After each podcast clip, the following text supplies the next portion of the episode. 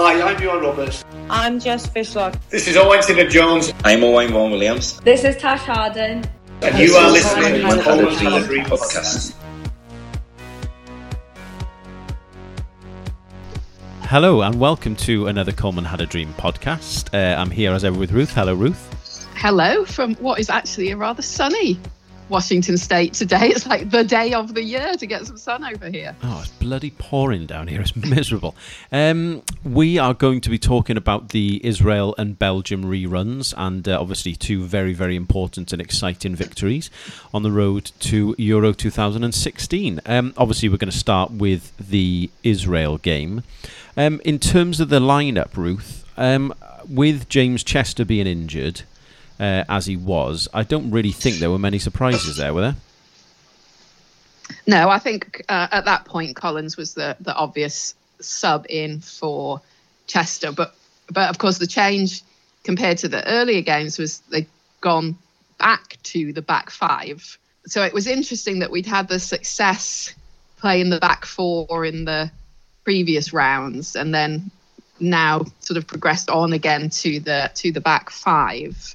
Um, again, I can I can see the merits of it in this game. You can see you can certainly see the merits of it in the in the Belgium game. Um, it was yeah, but that was, I think that was the interesting change rather than necessarily the, the the who was playing. It was the how we were playing.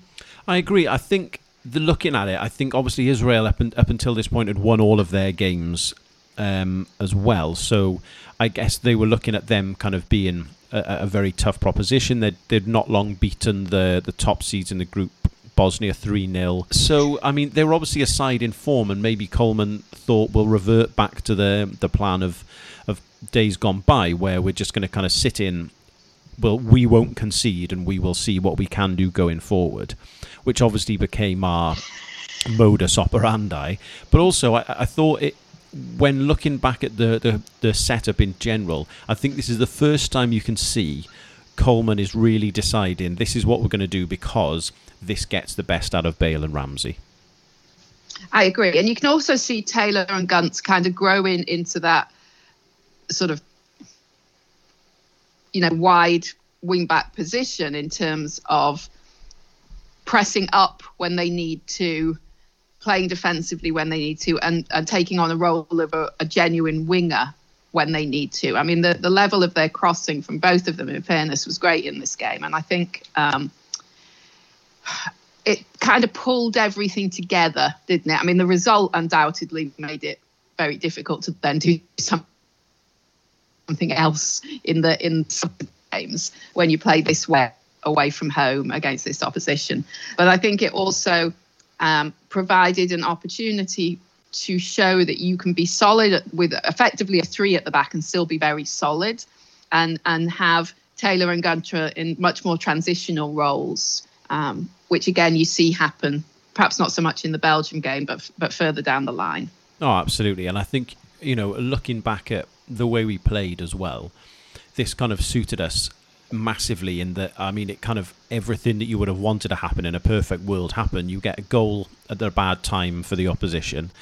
You then capitalize on that straight away. You play on the break. You play to your strengths and their weaknesses, and it kind of, as you say, it was the first time that it was. It came across like I think this is the the best way to play for us. And like you say, I thought Taylor and Gunter were much better in attacking senses than they had been. Um, I still wasn't convinced again by watching it back at their final balls, but I mean there was definitely an improvement there. Yeah, there was Um, there was a growth, wasn't there? Oh, absolutely. And uh, yeah, as a consequence, it definitely worked. Um, I mean, I, I don't want to generalize too much, but I, I felt like in the first half, it kind of played exactly how we wanted it to, to play. Like we sat deep-ish, didn't push them too high, like press them too high up the pitch.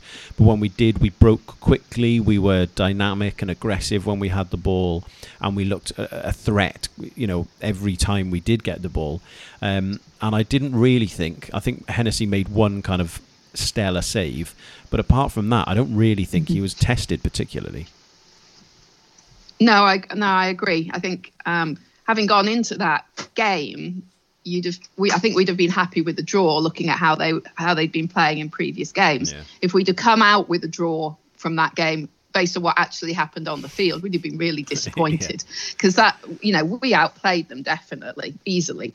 Um, the opening sort of 10, 15 minutes, I thought were pretty messy. Possession was just going backwards and forwards. Uh, there was there wasn't really any flow to it. You know, when you when you look at a portion of play and you think Chris Gunter is the best of our players for a 15 minute period, then something's not quite working right. Yeah. you know, even even as much as I love him.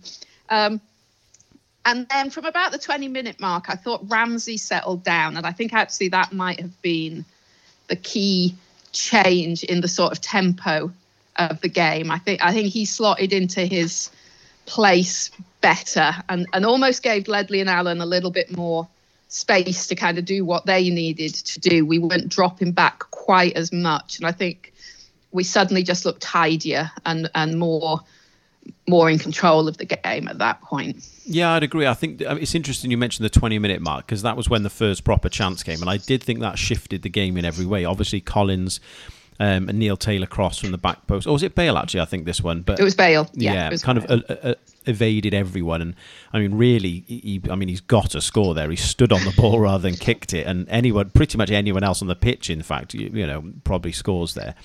Um, but that did happen at the 20 minute mark. And I think what that did, it's interesting you were talking about Ramsey there. I think that actually had an effect on them. I think it may have been the first time because they'd often scored early goals, Israel, before then.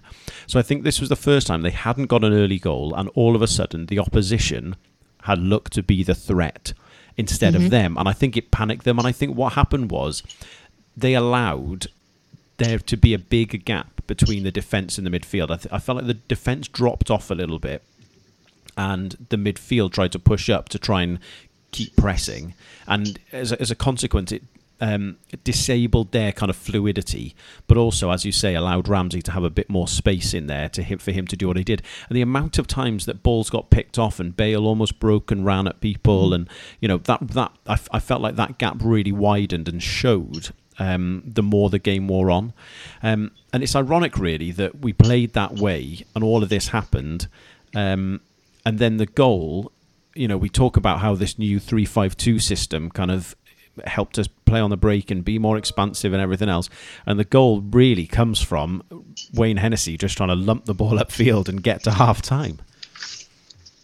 Yeah, I mean, all of the goals actually had that sort of element of um, either a ricochet or a, you know a, a as you say Hennessy's clear, just watching the clock, or the, the later goals aren't they are, from us as pressing, for example. So there's n- there's nothing kind of um, flowing particularly about them, although although there's a lot of play in the game where we are flowing. Yeah, I agree. Um, but you, you have to smile at, at that particular first goal with with Wayne literally just he's just booting it up the field, Yeah. isn't he?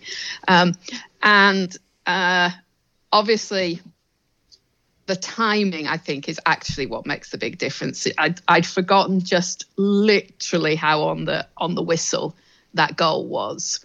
Um, and I think from a Israeli point of view, obviously they thought they, they would have been feeling that they'd weathered a little bit of a storm at, towards the end of that uh, that half, and then t- to go in one down, um, particularly when that t- the time that was added was added because of an injury to their player very very late yeah. in the half. There'd been very few stoppages in the half until that until that point. Um, so that must have been particularly frus- frustrating. Uh, but I, I like the fact that we just kept going. You know, we used every second of, of that half, and, and it paid off.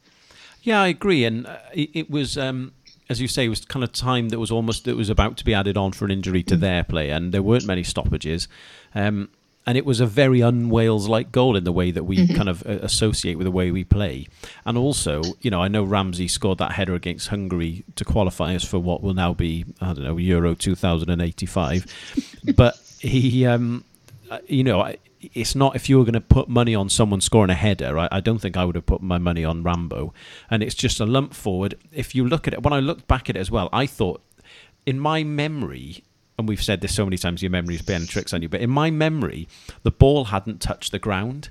In my memory, it got lump, lump long. Hal flicked it to uh, to Bale. Bale then tries to just nod it into an area, and from there Ramsey heads it. And I, well, in looking at it back, I didn't. I'd, I'd forgotten that Hal misses his header by about. Yeah. I mean, the ball's nowhere. He's about ten feet away from the thing, and then Bale actually just kind of just keeps it up, just puts the ball up in the air, doesn't he? Yeah. And, and it's, I, it was such a like a such an accurate header. Mm-hmm. Um, and it was brilliant. And I, one of the things I enjoyed most about it, other than the timing and obviously the importance, when I watched back, Iwan Roberts goes absolutely mental, but lets off like he lets off like a scream. Like at one point, I thought I thought like an eight-year-old had taken over co-coms. um, it was uh, it was glorious. But you know, on, on a serious on a serious note, just to go back to what you were saying there, the the timing of things really made a difference, and I think that is that's I think that was the first time they'd gone behind in a game. Um, it was certainly the first time they kind of hadn't been in control of a game, and they kept saying it on the commentary. It felt like the wheels were coming off a bit, and you know, after half time, that completely proved to be the case, didn't it? Yeah, yeah. I think, as you say, it was the first time that some real questions had been asked of them, um, and, and it being the fourth game of, of their series. You know, they must they would have gone into it fairly confidently and perhaps overconfidently in hindsight. Um, I enjoyed having uh, Iwan as a as a contrast, but um, like where was Rats? It was just like It was bizarre, wasn't it? it was strange.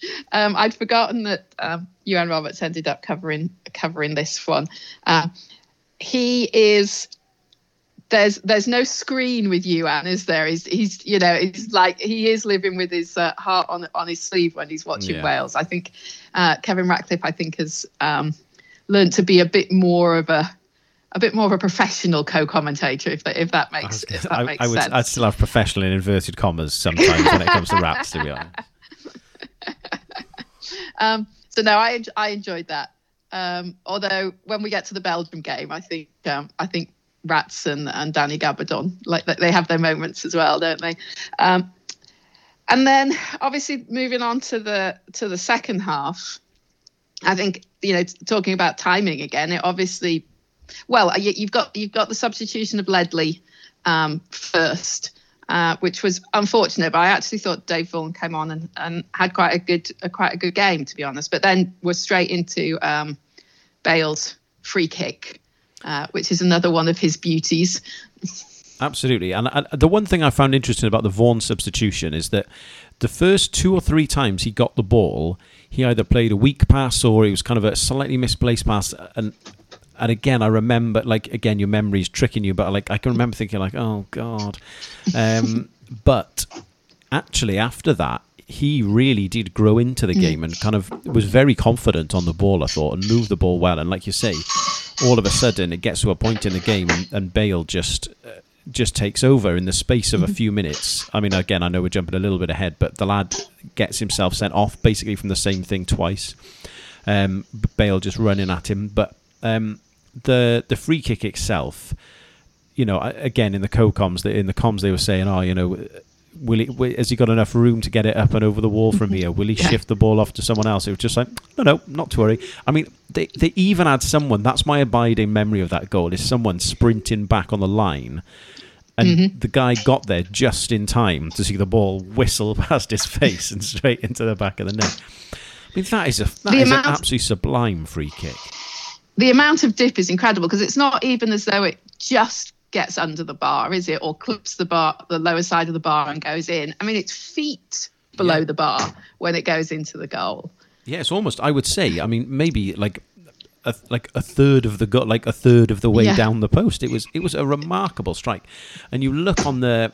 There's an angle from behind where you can actually see like how much the ball moves and whips in the air, and it is just such a phenomenal goal. And at that point, obviously, um, you know, a few minutes later, the lad gets himself sent off, and and really, that's that's kind of that's kind of job done there, really, isn't it?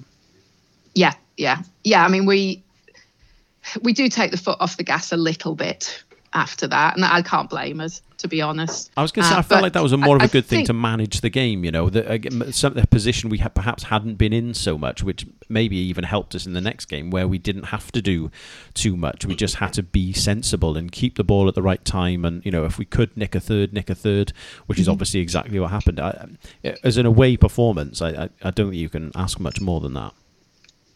No, I agree. I mean, I think uh, TB brought it on himself, didn't it? You have two, you have two lunges like that in such quick succession. You're not going to be anywhere but heading for the showers. Um, I think, um, I think your your comment about just kind of like growing up and knowing what we're doing and getting better at managing games and not not pressing uh, not hurrying, not harrying, not risking extra yellow cards, all that sort of thing. You can see that maturity growing in all of these games, can't you? Oh, massively, and and I think it really shows.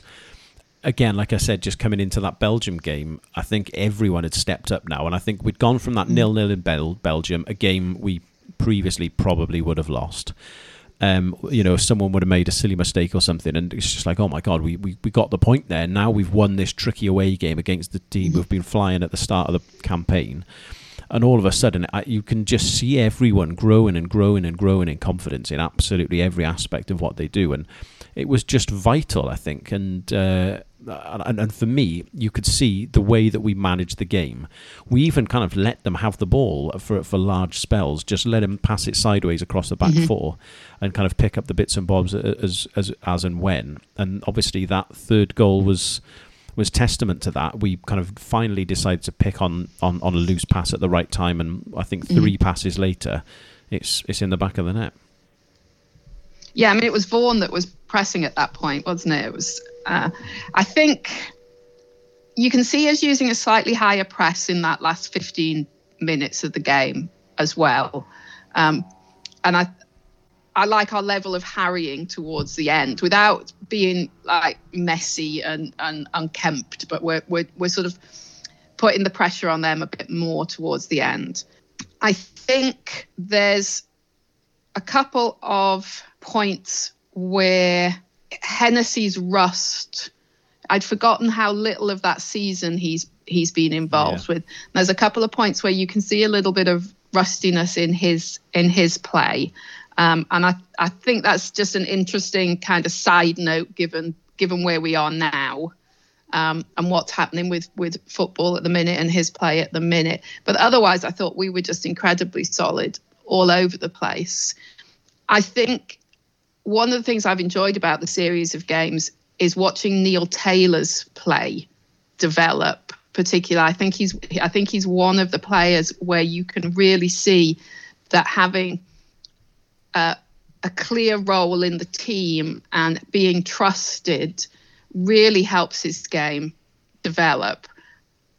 I, I agree. It's a weird one actually. I was going to talk about him in the in the in the Belgium game, just in a Right. in a in a slightly sad way actually. But I mean, the point mm-hmm. still stands now. Is that it's actually quite a shame to see how much he's fallen from where he was, and I'm not actually sure what the difference is. Like he was so dynamic, he was in people's faces, he was aggressive, he looked like a nightmare to play against. He was lunging about the place. If it moved, he kicked it, and it doesn't matter whether it was the player or the man or the ball or you know, he was just everywhere, and, and it was brilliant. And I remember watching him play uh, earlier in this season for for Aston Villa and he just looked lost. He looked so much slower, and and I and I don't know whether it's confidence or fitness or what. I, I just don't know.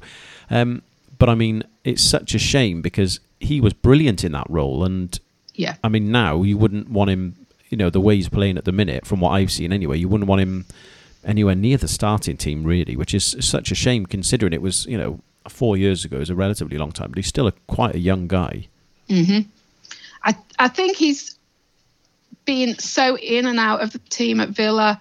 I wonder whether he is one of those players that really does need the continuity. Whether you know we're seeing it, him at his best in these games because th- there's a kind of a, a plan and a succession and a role, and he knows what he's doing, and the, the, it's not being questioned. He's, you know, he's he's got his kind of modus operandi, and he's in it, and he's like he's in the zone. Whether perhaps with him being in and out of the team at Villa so much, you know, partly because of injury, partly because of form, whether he's very much a, a, a player that can't, doesn't do well with that kind of cycle of in and out of games. I don't know. It's interesting. We were talking about, you know, the, the way we set up perfectly suiting Ramsey and Bale, and you'd imagine that's why those decisions were made.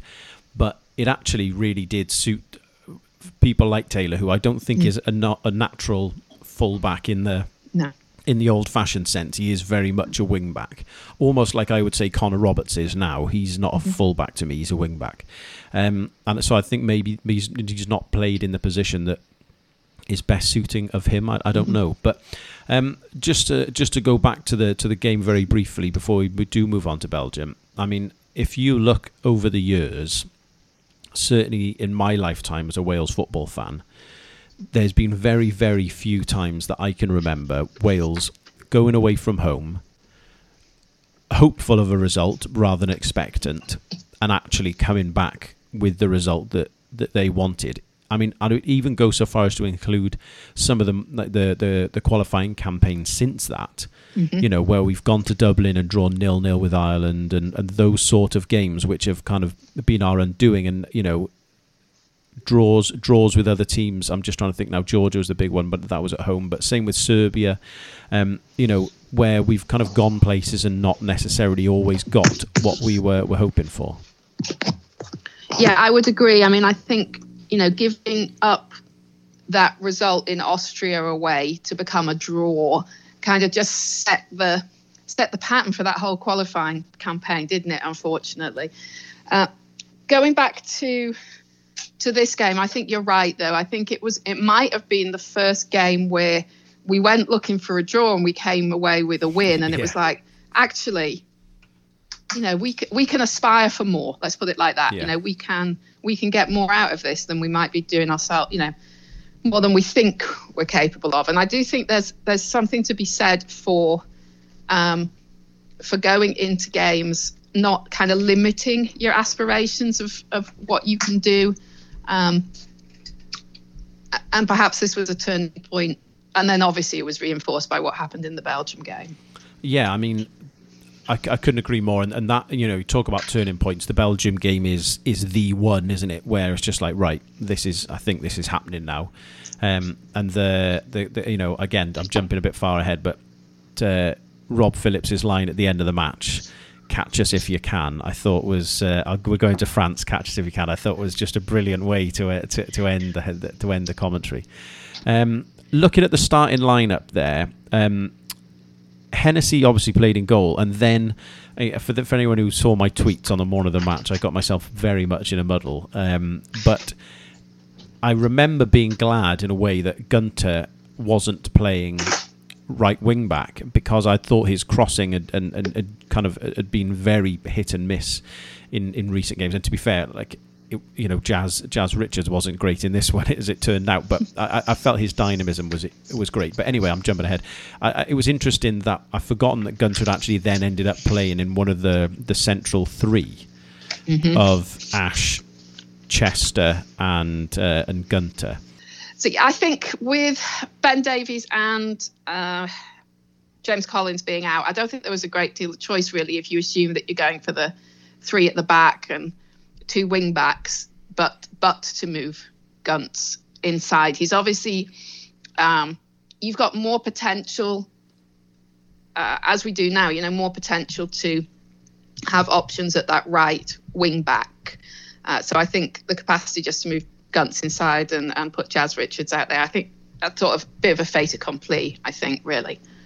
Yeah, I mean, and if you want to go ahead and, you know, I've just been looking up the bench there.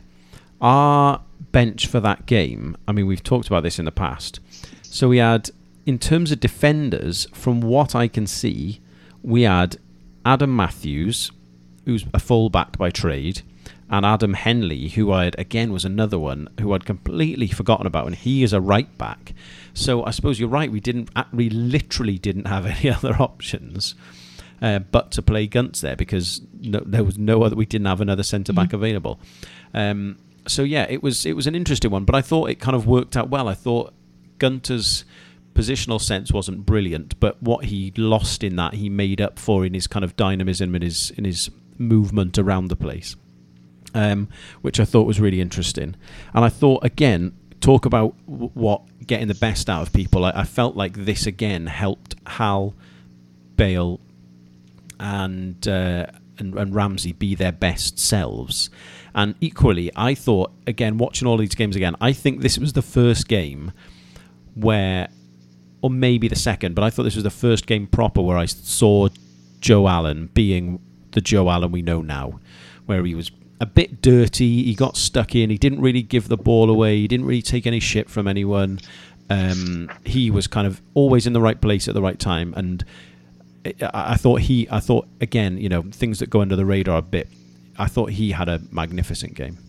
I can't I can't disagree with that. I thought he was wonderful, um, particularly when you consider he, he got a yellow card relatively early in Yeah. the game. It was what about thirty minutes in maybe, um, and yet managed to still be as much of a little annoying terrier as ever, safe safely, um, and I I think that's another example of people growing growing into their role. I think also he is one of our players, and I think Ramsey's a little guilty of this as well. One of our players that plays their best when the chips are really down Yeah, um, and doesn't necessarily, and uh, perhaps Ramsey's more guilty of it, but doesn't necessarily play at, at his best in the more ordinary games. No, I think that's fair. I would definitely say that about Ramsey. I, I, Maybe not so much Joe, but definitely Ramsey doesn't play his best in the ordinary games. I think he, like you say, saves his best in in for the big games. Not all the time, or maybe not big games, but when it matters. And I think this was a, again a case in point. Um, the the game started off in a bit of a terrifying fashion, where for the first twenty minutes we literally couldn't string three passes together No. and uh, and we were kind of all over the show, really. yeah, we were rushed and tense and careless and making strange errors. The number of balls that just seemed to go straight out of play for no no, no apparent reason. We they just had control of the game for those first twenty minutes or so, didn't they? It was it was really quite disconcerting. Oh, absolutely. You'd have thought you'd have thought um, you'd have thought we were the away team at that point. I agree, and I, I think they didn't let us have a kick, and you know their pressure was great. The one thing I did think was a little bit odd about the setup was that we did seem to be playing almost like a three, left all three up front. We left Ramsey, Bale, and, and, and Hal up front, and I did feel like that kind of got a bit of a tweak after about half an hour or so, where Ramsey was coming back a little bit more, and that was obviously the plan was to pin them back a little bit and create a bit of space in behind. And I'm assuming the idea was to push them back a little bit, and Bale or Ramsey, one of them could drop deep to collect the ball in the space that had been left behind by the by the by the attacking players, staying quite high. I, I, I mean, it just didn't work. We just kept getting overrun. Bale wasn't tracking back particularly much, neither was Ramsey. Um, and every time we did get the ball in those little pockets of space we tried to create, we didn't do anything with it, or as you say, pass the pass to the man in the crowd rather than one of our own players. So it was a bit strange, but that all did change, of course. That as soon as we as, as soon as we kind of started to have a few more half chances, a bit more of the ball upfield, Hal was just he must be a nightmare to play against sometimes. Like he was absolutely everywhere, um, and obviously the goal comes from his chasing down a, a bit of a kind of a, a skewed ball goes back to Courtois. Hal chases him down. The ball goes out for a throw in, and then from the kind of recycled ball, the ball goes forward again to Hal, who kind of ties Denayer up in knots on the on the left hand side and f- draws the foul. Almost, I, I'd, i he'd done like a Cruyff turn to get himself out of trouble. That got fouled. I was just like, oh, you could have. The old uh, the Belgian should have remembered that little trick uh, a year or so later. But there you go. Um, and then obviously, But before- it does go on. it does kind of feel like it's his goal in a strange way, doesn't it? Between the harrying of Courtois to even get the the the slice clearance and the, and the throw in, and then the, as you say, the work he does in that corner uh, against Denayer just to draw the foul. Um, he he had he was another player that had an absolutely exceptional game. I thought his work rate was incredible. The ground he was covering, the harrying he was doing, the pressure he was putting on people. Um, I, I thought he was outstanding. I think you just forget how big and strong he is. I think there's a tendency to kind of think that, you know, Vokes was our kind of big man and and Hal was the the the little sort of menace. But he is actually incredibly strong, isn't he? And I think you, you can see that very very much evidenced, as you were saying, in that interaction with And the and and the and the, the, you know the close control while he's basically wrestling for want of Yeah. want of a better word. Um, it's it's actually really really impressive. Uh, just to rewind one sec, I, I thought it was interesting in that early part. I thought Ramsey in particular was leaving a little bit too much to Ledley and Allen just in those opening 20 minutes or so. And I think I think the you know perhaps there was a message came in from Coleman or something, but just before we we score, I think there is a slight sort of twist in what we're doing, and and, and everything just looks a bit more. Uh, we're a bit more on it, and in, and the, the timing's a bit better. Uh, and I and I think that was the key, one of the key changes at that point. Yeah, I think uh, you're, you're right there. So I did jump on a bit there. Um, I think the one of the interesting parts for me is I think the shot that Nainggolan had and and Hennessey made that save. Uh, I think it was around 15 minutes. I, I, that was a key moment. I think that may be been what prompted that little tweak that you're talking about there. Um, because he just had too much space and it was a good shot, good save, and I know it was the edge of the box, but we were in a line of about you know seven basically, just Yeah. stood in a line hoping for the best, and that tweak needed to come. Um, going moving forward again to the goal. Um, obviously, a decent ball in from Ramsey, um, kind of dealt with, and we were kind of battle for the second ball. Um, I I was at that game, and I remember when Nainggolan went to head that. I actually didn't think it was Nainggolan at first glance that had got the header because I was actually looking at Bale thinking, "Get on side, man, get on side." And as their balls come over, I actually at first glance didn't kind of react that much to the ball going over because I've been watching Bale and thought he was offside. And of course, as he's the game goes on, I've obviously you know as the play moves on, I've realised that it's not him, it's not a Wales player who's headed the ball to him. And of course, then you know absolute delirium ensues. Um, but I, I remembered the the interview afterwards where he said I thought about heading it over him, and when I saw him come out, I decided to chest it and roll it between his legs. I was like, the, your the calmness of thought is insane. I mean, I, I mean, I'll use myself as an example because I'm not very good. But if the first thing that had come into my mind would have been to head the ball, I would have headed the ball and it probably would have hit me on the shoulder by accident and sidled out of play for a goal kick, whilst I was trying to imply I thought it was offside, lads. Um, but the, to have the calmness of thought to not only decide what to do, change your mind, do something else, which is not easy in itself, and mm-hmm. then carry out that whole thought process all in the space of about a second was Yeah. phenomenal. No, it's gonna. No, you're going to be taking it on your wrong foot. Yeah. You know. I mean, I, oh, God, And- I just would have fallen over at that, at that point. and and he's he must be seeing Courtois out of basically out of the corner of his eye as Yeah. well. It's not, you know, he's all but got his back to him. So what do you think Nainggolan was doing? Because he's not particularly under pressure for the header. I wonder whether he's actually thinks he's dropping it back to Courtois and has missed the fact that Bale is there because Bale is sort of tucked in right next to the post, isn't he? Yeah, he's And- actually off the pitch, I think. He's off the pitch at one point, yeah. And I wonder whether he's even missed that Bale is is there, and so thinks he's just dropping a relatively ordinary header back to to Courtois. I, I don't know. It, the first thing I thought when looking at again on replay was I wonder if he's. I mean, that's definitely what he's trying to do, but I mean, it's such a bad header that Yeah. something has obviously changed that, and I wondered whether the pra- the press. I think it was from Jazz Richards, um, had had maybe put him off a little bit, but actually looking at it again, he's not really that close to him. All I can No, think he's not of- really pressured at all. no, uh, all I can think of is is that as he's gone up and the ball is coming to him, I think he's looked up to see where Courtois is, and as he's done so, he's seen Bale coming back, and he's panicked a bit and misplaced the header as a consequence. I can't really see a circumstance where it's that bad a header because it is a simple header.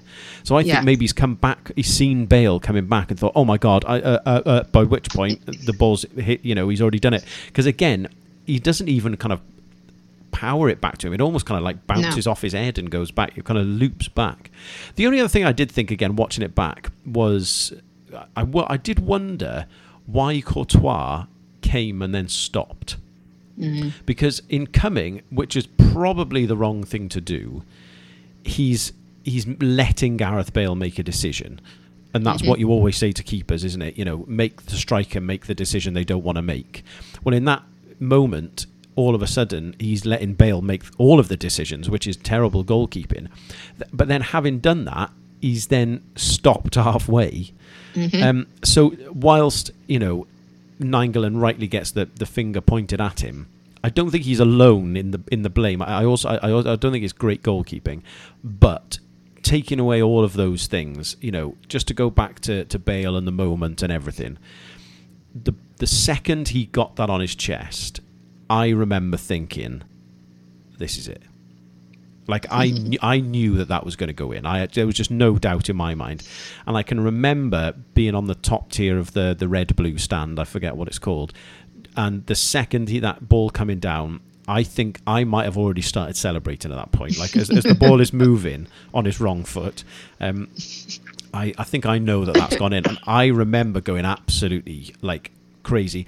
I don't think up until that point, and I obviously wasn't there for the Austria game where Woodburn scored, but I don't think I had heard a noise like that at a Wales game.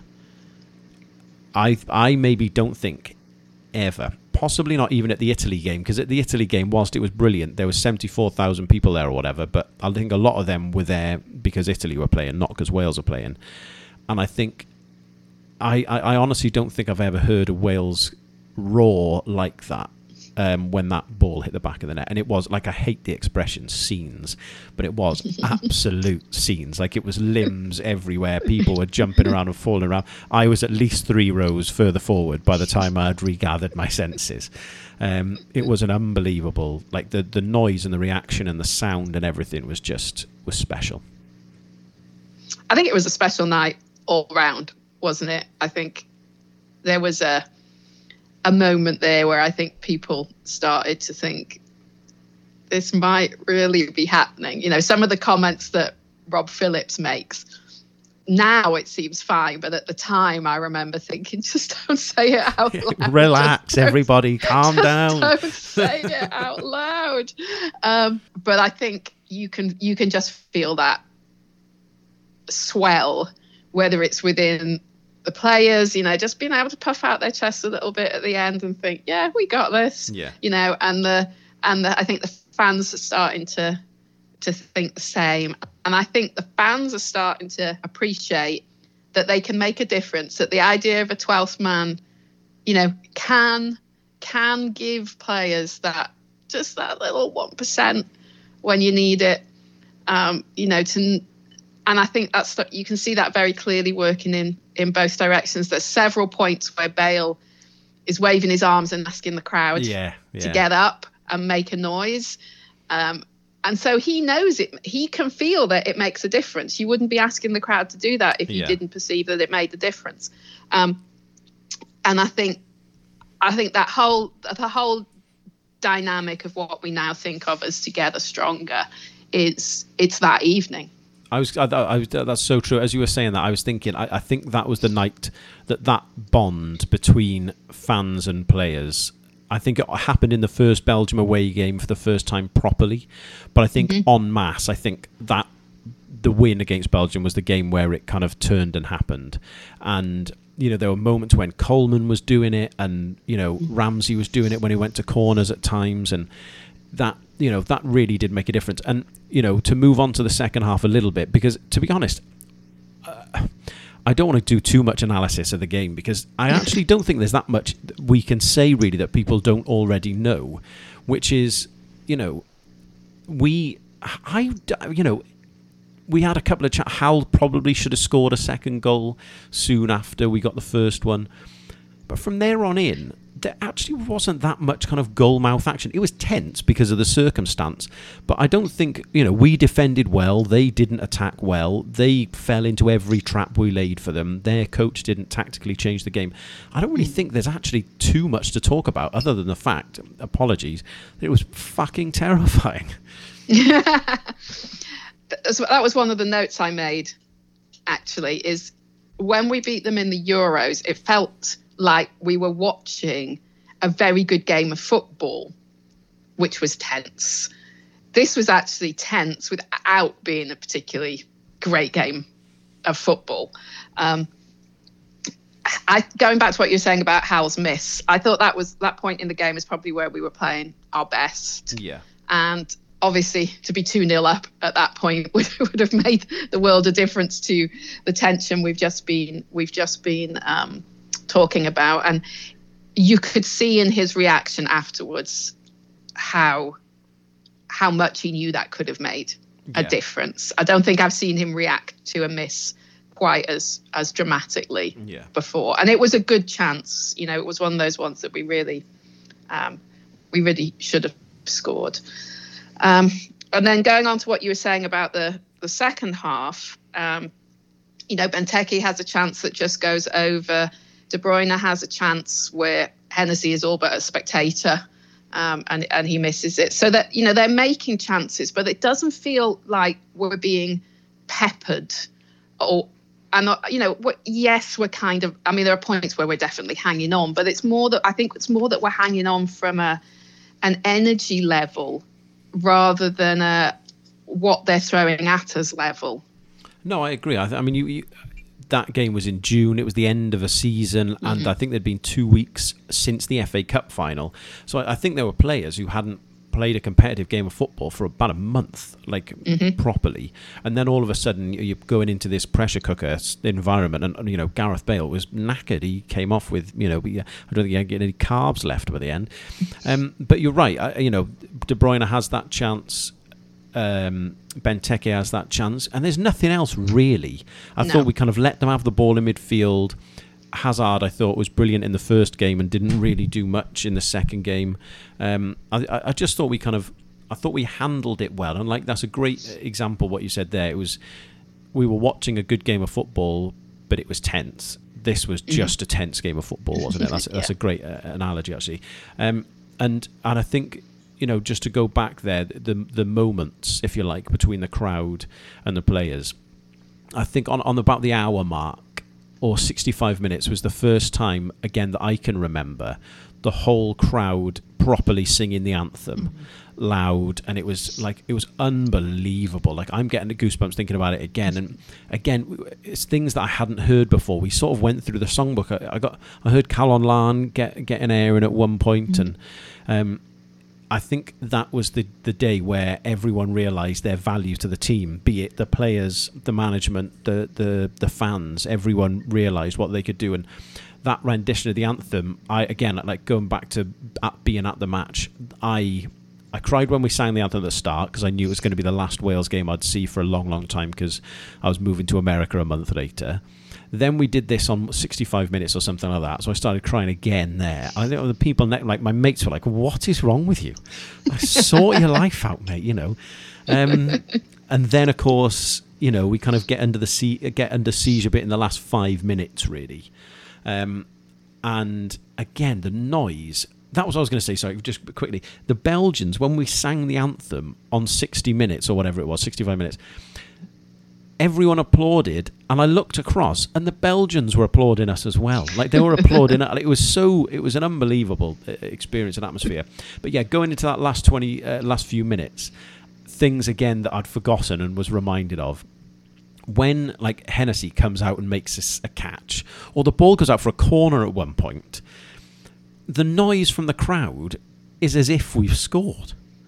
Like that was the reaction the cheering and stuff. It was it was unbelievable yeah, I think there's a point in the game where our players are clearly so tired, so out of energy, um, that the simple act of singing and as a crowd trying to share your energy with the players just just makes a difference. I don't I don't think we can we can underestimate that. Talking about it more from a kind of football point of view, I was surprised that the substitutions were relatively late given given how tired the players were. I think it's one of the things that got me a little anxious at the time was we were definitely running on vapors and yet it was it was quite late in the game before um, before Coleman made any any changes. I was just, to be honest, I think that was more a case of I don't really want to rock the boat here. Everything is mm-hmm. going so to plan. This is such a fine margin. It's the last game of the season. They're all going to have a month or two off now. I honestly think Coleman's mindset was, sod it, it'll be fine. Like, I think uh, the only reason he took Bale off because he, I mean, he couldn't move. He couldn't move. Yeah you know so I, I that was my take on it was you know it was a bit alarming but ultimately it was just a case of I like I, I don't want to change anything I'm scared basically and, and, and I, I, to be honest understand that um, and you know what you're right everyone was running on fumes but the, the, the Belgian players would have been the same and I think it just yeah. showed more on us because we hadn't had the ball that much in the last 10 minutes or so of the game yeah they I mean they got quite sloppy in the last 10 to 15 minutes as they were pressing more as well, didn't they? There was a string of errors on their part too. So I think everybody was feeling it by that point in the by that point in the game. Oh, absolutely. I mean, I, I was bloody knackered, and I was only I was pissed stood on the side, you know. Um, so yeah, I, I, I do very much feel their pain. It was uh, yeah, it was just an unbelievable game, and you know, from the tactical side of things, there's not too much to to kind of go through. Like I said, I just think it was. The, do you think do you think Hazard had a had a shout for a penalty with that tackle from Williams about uh, what maybe 15, 15 minutes into the second half? Yes and no. Like I watched the the Belgium game from the Euros straight after this. Like went in to watch the second half because it was on UEFA TV. Um, and I was reminded again of the Nainggolan one, and it was Ash both mm-hmm. times. Yeah, I think today, with VAR and 330 reviews of it and whatever else, I think someone would find a way for that to be a penalty. Mm-hmm. But I think in real life, I just it's not it's not a foul. He's caught him, but I mean he's not foul. It's you know it's like football is a contact sport. Ultimately, that the argument isn't that he's got contact because otherwise, every time he stood running next to someone, you'd have to give a penalty or a foul or whatever. So it's not just about the contact; it's has he fouled him? Has he is he impeded him? And I just don't think he has. And, and it's the same with the Nainggolan one in the in mm-hmm. the in the semi in the quarterfinal. Sorry, I, he's just not impeded him. He's just felt the contact and hurled himself to the ground. I don't, I don't think either are actual fouls. Yes, there's contact, but I, they're neither are fouls for me. Are they? Was it for you? No, I was more. I, I found it more interesting about how, in both cases, how the Belgian players reacted. Actually, I, I thought that in other circumstances with other players with some histrionics, it might, you know, it might have had a different, a different outcome. I can understand that. Hazard I, I, and, and, oh, sorry. So I was just saying, I, I thought both of them were kind of playing the way we would hope people would play. And and I think that helped us actually. I think it, it meant there wasn't any pressure on the referee to make decisions in either situation really. No, I agree. All I was going to say was I, I did find it quite interesting in, in, in that in the quarter final as well. I, I felt like when we scored, when Hal scored the second goal, I don't feel like they were like, right, head down, let's get into this. Let's grab this game by the scruff of the neck and, and blah blah blah. I, I think they did they weren't enjoying playing for Wilmots. I, I think yeah. they thought they'd probably have enough. You know, they didn't need to beat us per se, um, mm-hmm. and I think that that kind of showed in in not just that moment there, but their performance in general. And at the end of the match, I didn't really think they looked that bothered by it, to be honest. I, I felt like, in hindsight, on the night, I felt like we just wanted it more than them, um, which I, I, think probably was true, to be fair. Yeah, I think it was, and I mean, ultimately they still won the group, didn't they? You know, they took Yeah. they took one one point from us and still managed to win the group. So, you know, the the their kind of the point that they were on in their qualification journey is quite different from us in that particular game, um, and I think that might have that might have played out as well, No, I, I, as you say, in how much they needed it versus how much we needed it. Yeah, I think you know having them having qualified for tournaments recently to that, and and obviously our famous failure in that department. I think I think that, and the whole atmosphere. You know, it was a classic sort of, you know, what I think people kind of term British football as. You know, where we were kind Mm. of blood and guts and thunder, and the, the crowd will get behind you. It was raining. You know, we'll nick our goal and we'll we'll kick you for everything and that you're worth after that. And I, you Yeah. know, it, it was a cliche in action, I guess. But um, I think for me, and I and I had a bit of back and forth with someone on, on Twitter afterwards, and it, and I think it was only bettered twelve months later. But I think at the time that arguably was probably the most important win.